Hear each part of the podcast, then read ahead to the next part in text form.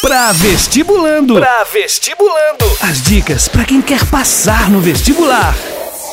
Olá, carinhos. Que tal estáis vosotros? Eu sou a professora Andréa Moscardini e estou trazendo para vocês algumas dicas importantes para vocês fazerem a prova do vestibular da UFPR. Então vamos começar falando sobre coisas bem importantes que caem no vestibular. Primeiramente, a prova é formada de oito questões, né? A prova de língua estrangeira moderna é formada por oito questões. É, eu costumo dizer o seguinte: é a prova mais fácil que vocês terão dentro de todo esse universo aí, né, de provas que, que aparecerá para você naquele mesmo dia. Dá para correr o risco de errar alguma questão de espanhol? Nem pensar. Então, como que eu vou te ajudar nesse sentido? Vamos começar falando sobre as coisas que caem lá. A gente tem basicamente uma prova de oito questões que é formulada com muitos textos. Então, uma diquinha seria especial é, acompanhar aí as manchetes de um jornal de língua espanhola, tá? Acho que seria bacana. O El País, Clarim, é quase que uma regra a prova da Federal apresentar um texto do El País. Então a gente tem as ideias principais, ideias específicas do texto, que isso vai ser cobrado de vocês, né? É, eles também gostam de saber sobre as relações entre o texto e o contexto, eu acho que sempre é cobrado também. Relações entre diferentes partes do texto, diferentes pontos de vista apresentados no texto. Então veja, o contexto nesse momento aí é soberano, tá? O contexto é soberano. Ele vai te guiar aí dentro desta resolução desta prova da UFPR. Contexto soberano. O que, que você vai pensar? Baseado naquela, naquele estudo que diz: todo brasileiro que lê um texto em língua espanhola entende 80% daquilo que está lendo. Então vai se basear nisso. A gente vai ler o texto com muita atenção. Lembre que não dá para ler um texto, uma prova de língua espanhola, uma vez só pode ser que você se depare com algumas coisinhas bem importantes que costumam cair nas provas da UFPE. Então vamos lá. Conectores de contraste. Conectores de contraste. Então a gente vai ter uma incidência muitíssimo grande desses conectores, que podem estar geralmente dentro daqueles 20% que você não está compreendendo que está dentro do texto. Por exemplo, então, vamos lá. É, a unque, a unque que significa embora ou ainda que, ele é uma constante dentro dos textos da, das provas de espanhol. Sin embargo, significa entretanto, por isso eles são chamados conectores de contraste, né? Eles estão mostrando para nós é, uma ideia oposta, uma ideia contrária daquilo que se imaginou. Então, muito comuns esses dois, sin embargo e o A1. Quase que eu posso assim apostar com vocês que eles dois estarão lá. Pode aparecer uma vez só? Não, podem aparecer várias vezes, inclusive, dentro do mesmo texto. Os textos costumam ser muito longos, depende é, da quem fez a prova, de quem elaborou essa prova. A gente já teve texto longo. Ele, geralmente eles são sim mais longos do que os textos das provas do Enem, por exemplo que costumam ser textos mais curtos. Partindo daquele princípio ainda dos textos jornalísticos, então textos periodísticos, que são o forte da prova da federal. Profe, pode cair um texto literário? Há chances de cair um texto literário? Sim, há chances de texto literário, há chances de uma charge, há chance de uma campanha publicitária para você identificar ali dentro de que se fala, com quem se fala. Então tome muito cuidado com este tipo de questão. Pode estar perguntando desde o uso dos conectores de contraste, o significado deles, você entendeu o que ele significa dentro daquele contexto, até a interpretação do texto em si, como a gente é, já comentou aqui anteriormente. Ideias principais, é, ideias específicas, né, as relações entre as diferentes partes do texto, aquela historinha toda que já vimos anteriormente. O mientras, então seguindo ainda com palavrinhas que podem aparecer dentro do teu texto. Mientras, que pode ser substituído por a la vez, volta e meia a gente encontra questões nesse estilo.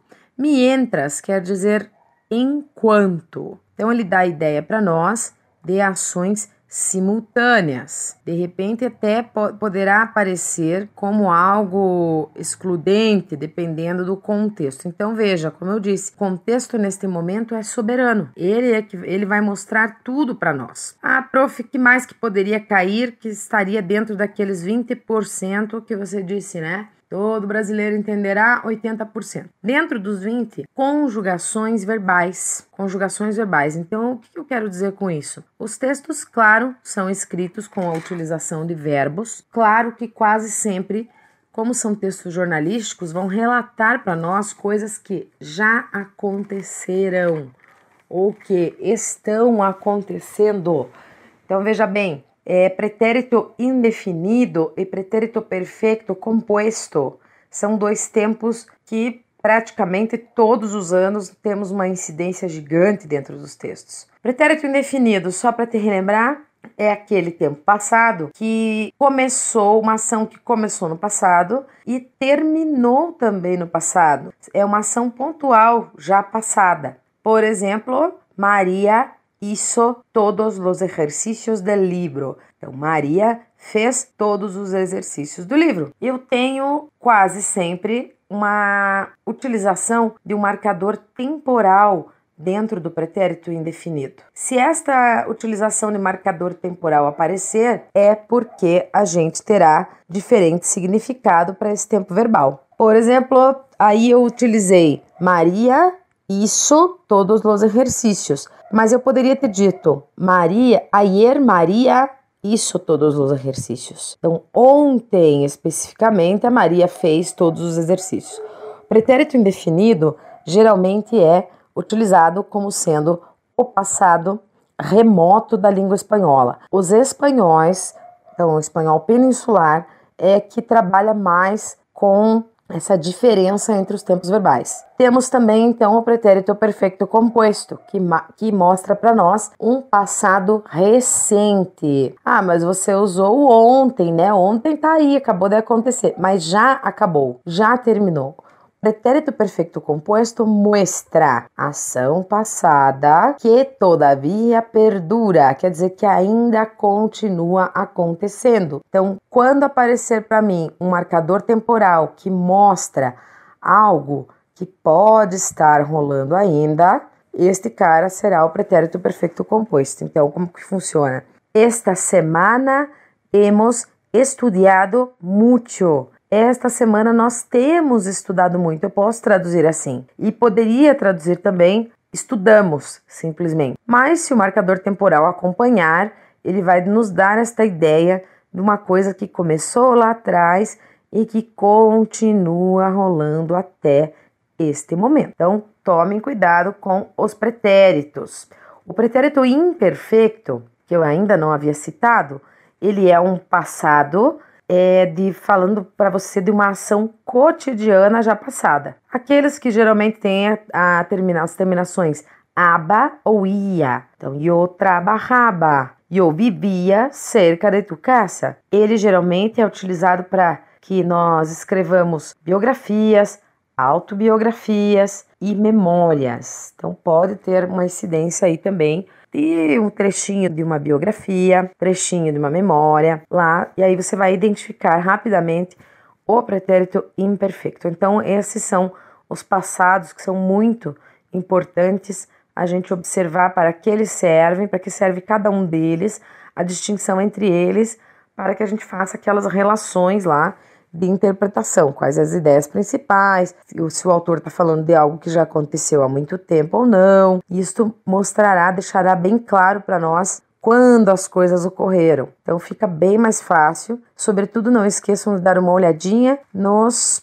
verbos irregulares no pretérito indefinido, ajudaria bastante também. E por último, gostaria de frisar uso de falsos cognatos e expressões. O, espanhol tem os falsos cognatos, também chamados de heterosemânticos ou falsos amigos. São aquelas palavras que têm uma grafia igual ou semelhante à língua portuguesa, porém o seu significado é adverso. Então, relembre os heterosemânticos, dê uma passadinha com esses heterosemânticos. Rato, por exemplo, um instante, um momento, um tempinho. Cerca, perto, próximo é, saco, paletó, pelado, careca ou calvo. Então lembre que existe uma, uma infinidade dessas palavras. A gente tem dicionários e fale seus amigos. Então, por quê? Porque é bastante utilizado e pode ser assim uma palavra-chave para a resolução de uma destas questões interpretativas que você terá dentro do vestibular da UFPR. Beleza? Então, por hora, ficam aqui as minhas dicas, professor André Moscardini. Uma excelente prova, muita sorte, força, foco e fé. Abraço grande em todos. Pra Vestibulando